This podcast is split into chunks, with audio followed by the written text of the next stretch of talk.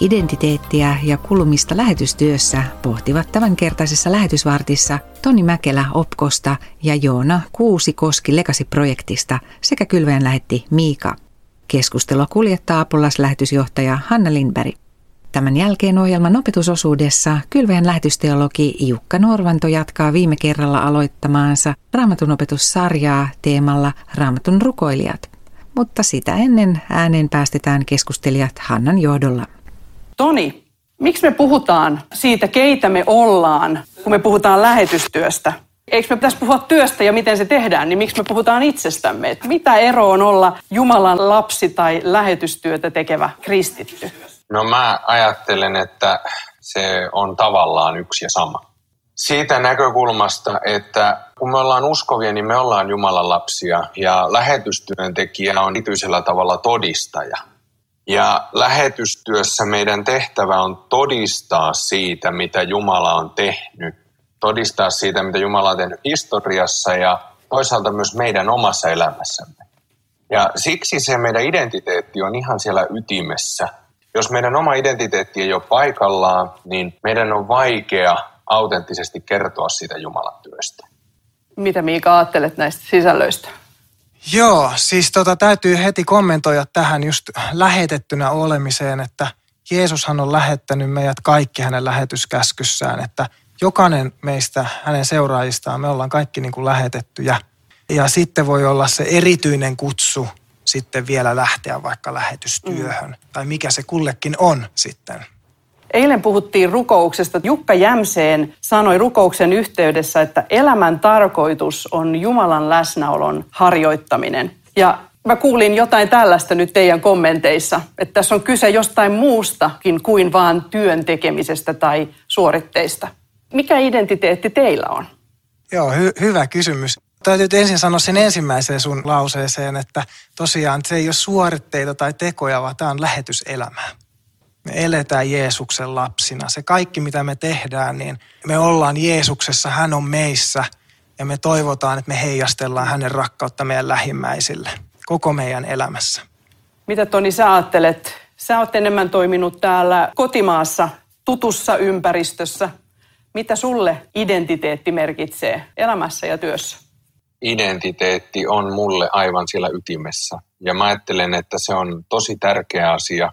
Ja silti se on samaan aikaan semmoinen asia, josta mä koen ainakin omassa elämässäni, että siinä on myös hyvin usein, tai ainakin välillä tulee näkyviä itselle semmoisia paloja ja palasia, jotka ei olekaan ihan kohdallaan. Ja sitten semmoisia, mitä saa niin edelleen työstää. Ikään kuin, että tämä koko uskon elämäkin on kuitenkin nimenomaan matkaa Jumalaa kohti tavallaan, että kun me käännytään Kristuksen puoleen, niin me käännytään ja sitten me jatketaan sitä matkaa koko ajan lähemmäs Jumalaa ja saadaan yhä enemmän uudistua. Ja myös se identiteetti saa syventyä ja muuttua yhä niin kuin enemmän. Miika, sä oot ollut lähetystyössä. Me viittasit, että Jumala kutsuu toiset vähän kauemmas ja toiset täällä ehkä tutummissa ympyröissä. Sä oot ollut siellä kauempana ja vieraassa kulttuurissa. Mitä Jumalan lapsena oleminen ja se identiteetti merkkasi sulle siinä pätkässä? Kyllä se niin kuin täysi turvaaminen isään ja Jeesukseen, niin se tulee entistä suurempaan arvoon, se Jumalan lapseus. Kun oot siellä eri kulttuurin keskellä ja joudut koeteltavaksi, niin se niin kuin suhde isään vaan kasvaa ja se turvautuminen. Se identiteetti tiivistyy. Joo. Kuulin vähän samoja asioita, mitä eilen tämä Ulla Anttila sanoi tässä rukouskeskustelussa myös, että esimerkiksi rukouksessa hän kokee, että Jumala näkee meidät ilkosillamme ja hän näkee, että mistä käsin me tehdään ja ollaan, onko se rakkaudesta vai pelosta. Mä että tässä oli jotain aika syvää siitä identiteetin tärkeydestä ja Jumalan edessä olemisesta, mihin jo viittasitte. Kyllä se näin on, että Toi on itse asiassa tosi mielenkiintoinen toi suhde rakkauden ja pelon kanssa, koska toisaalta kunnioittavaa pelkoa meillä on, mikä tulee välillä omassa rukouksessa mm. ja elämäntilanteessa esiin. Ja sitten välillä se isän käsiin lankeaminen rakkaudessa, kun et muuta voi. Et siinä on tietty tällainen jännite jopa, tulee mieleen. Toni, sä toimit opiskelijamaailmassa erityisesti. Olet lähetetty tavoittamaan nuoria aikuisia opiskelijoita – mistä identiteetistä käsin heitä kohtaat ja mikä on se identiteettiin liittyvät kysymykset, mitä siellä tulee vastaan? Mä koen itse, että se nimenomaan rinnalta kulkija täytyisi olla se ikään kuin lähtökohta, mistä meitä kutsutaan ihmisiä ylipäätään tavoittamaan. Ei, ei ylhäältä päin, vaan nimenomaan rinnalta. Ja samalla tavalla niin kuin Jeesus tuli olemaan palveleva kuningas, niin meitä kutsutaan samantyyliseen elämään. Meitä kutsutaan samantyyliseen elämään lähetyskentällä, missä ikinä ollaankaan. Mä jotenkin ajattelen, että kun meillä tällä länsimaissa tuntuu olevan sitä ajatusta erityisesti, että ollaan aika allergisia sille, että ylhäältä päin kerrotaan, miten asiat on. Ja tuntuu siltä, että ihmisillä on tarve löytää itse totuuksia ja etsiä sitä. Niin semmoinen ajatus, mitä mä oon miettinyt, että voitaisiko me yrittää ikään kuin hyödyntää tätä näkökulmaa. Et sen sijaan, että me keskityttäisiin siihen, että miten hyvin minä tai muut me työntekijät tai ylipäätään lähetystyöntekijät voidaan kertoa Jeesuksesta, niin sen sijaan keskityttäisikin siihen, että miten hyvin me voitaisiin auttaa heitä löytämään Jeesus. Jos ajatus on se, että he haluaa itse etsiä totuutta, niin yritettäisiin sitten yhtyä tähän sillä tavalla, että yritettäisiin ohjata heitä etsimään raamatun äärelle ja rukoilemaan. Eikä niinkään itse opettaa, vaan nimenomaan auttaa heitä etsimään ja löytämään. Kutsuttu kulumaan. Erityisesti mä jäin miettimään sitä kulumista. Ajattelisin näin, että ei ehkä pitäisi niin kuin tarkoituksella välttämättä hakea, että nyt minun pitää kulua, kun haluan kasvaa Herran työssä – mutta Herra johdattaa niihin tilanteisiin. Ainakin omassa elämässä on sen kokenut, että aina tullaan uudestaan ja uudestaan siihen tilanteeseen, että hei, nyt ollaan taas äärirajoilla. Nyt mua väsyttää Herra, auta, kanna. Ja jotenkin niin kuin niissä tilanteissa, siinä tilanteen keskellä sitä niin kuin ei tiedä, että miksi mä, miksi mä joudun taas olemaan Herra tässä. Sitä kysyy Jeesukselta ja rukoilee, että miksi, miksi taas. Ja sitä siunausta kulumisessa ei niin kuin välttämättä sen keskellä ymmärrä niin kuin jälkikäteen, kulumis näiden tilanteiden jälkikäteen niin kuin miettinyt, että kyllä niissä on siunauksia. Toisaalta kuluminen ja tällainen koettelemus antaa kestävyyttä. Että kun on käynyt monta kertaa sen pesukoneen myllyn läpi, niin huomaa, että jaksaa paremmin niitä myllyjä uudestaan. Ja vielä, mikä on ehkä toinen sellainen juttu, mitä mietin, että kun sä joudut tällaisen tiukkaa tilanteeseen, sä joudut kulumaan, niin silloin sä turvaat Herraa. Sä rukoilet, että Jeesus auta, mä en itse pärjää, sä tuut pienen paikalle ja ymmärrät niin kuin sen, että Herra saa tulla suuremmaksi, mä saan tulla pienemmäksi. Siinä on jotain sitä pyhittymistä kanssa. Tällaisia ajatuksia tuli siitä. Joo. Kulutuksen kestävyydestä. Mitäs meidän vieraat siellä? Joona, miltä kuulosti? Miikan ajatukset kulutuksen kestävyydestä? Jotenkin se pyhyys kuvastaa mulle myös sitä henkilökohtaista syvää, syvää suhdetta meidän luojaan. Kun kutsusta puhutaan, niin Jumala on antanut meille korkeimman kutsun tuntea Jumala syvästi ja sen lisäksi on sitten lähetyskutsu. Ja lähetyskutsuun liittyy sitten vielä henkilökohtainen kutsu, että miten toteutan sitä lähetyskutsua. Kaikista korkein kutsu meillä jokaisella on tuntea Jumala ja astua Jumalan pyhyyteen meidän omassa elämässä. Entä Toni, mitä ajatuksia sulle tuli? Tässä on nyt tullut jo paljon hyviä ja mielenkiintoisia ajatuksia. Se, mitä mä ehkä lisäisin tähän, niin, tai mitä itsellä heräsi mieleen, liittyy erityisesti siihen pyhyyteen ja Jumalalle erottamiseen sillä tavalla, että pyhyys on ikään kuin siihen Jumalan tehtävään yhtymistä myös.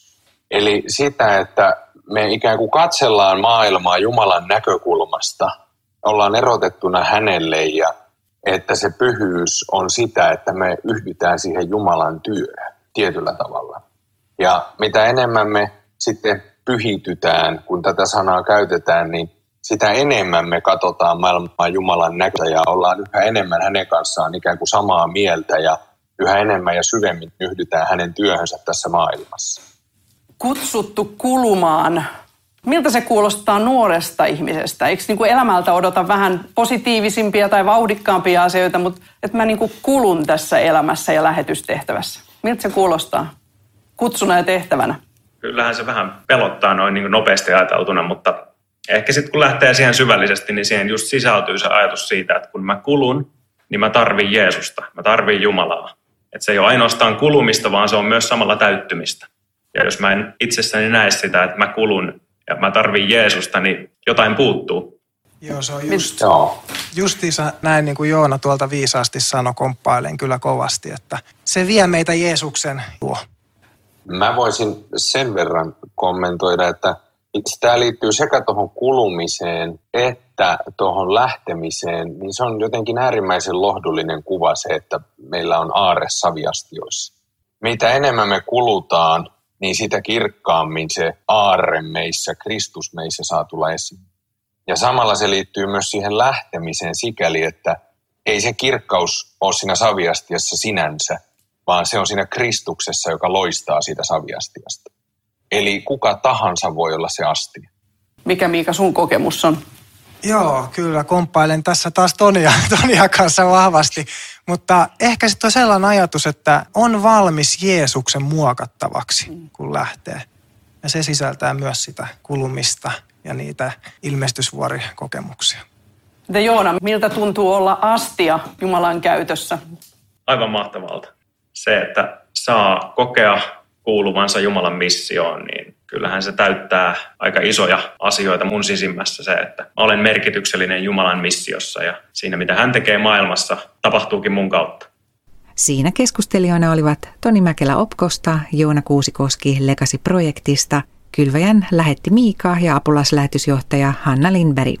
Keskustelu käytiin maaliskuussa webinaarina toteutetussa Areobakos-tapahtumassa. Tämän webinaarin tallenteet ovat katsottavissa Kylväjän YouTube-kanavalla.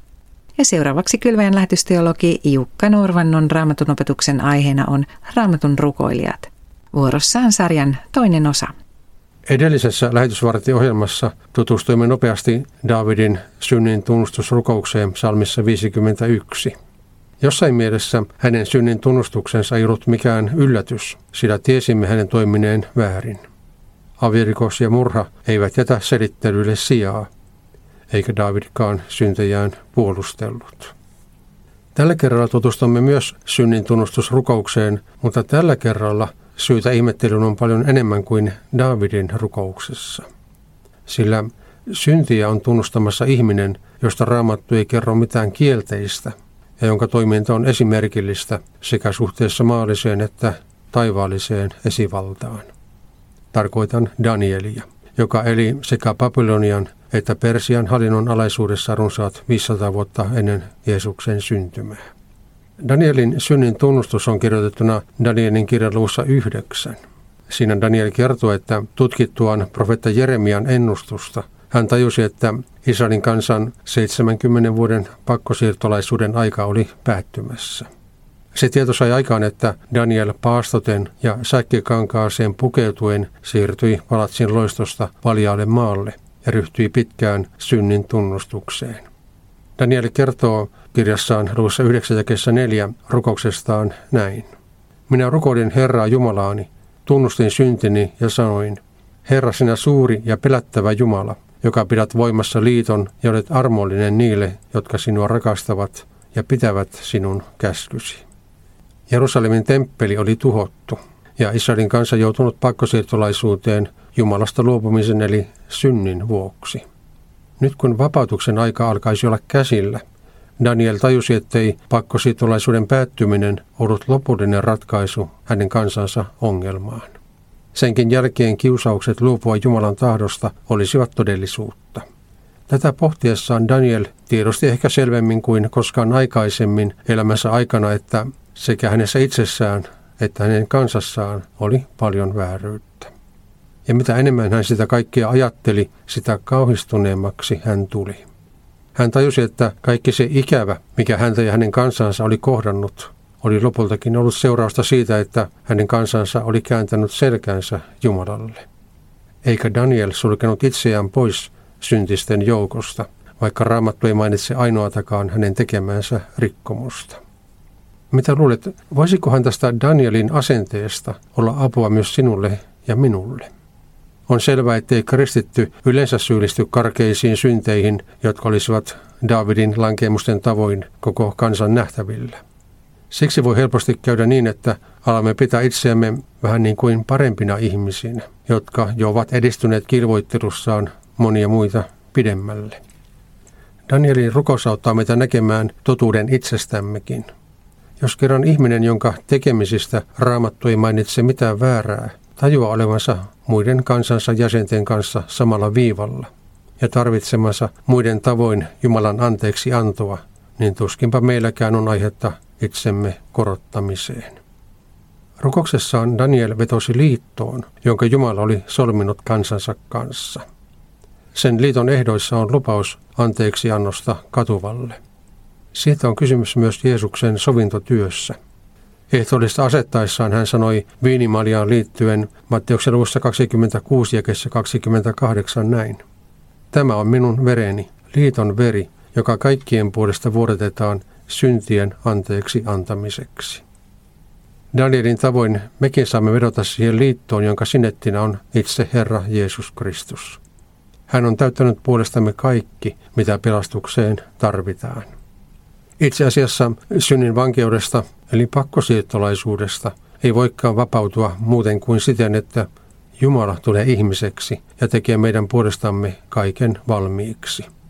Siinä on meidänkin synnin tunnustuksemme perusta ja myös varmuus anteeksi antamuksesta.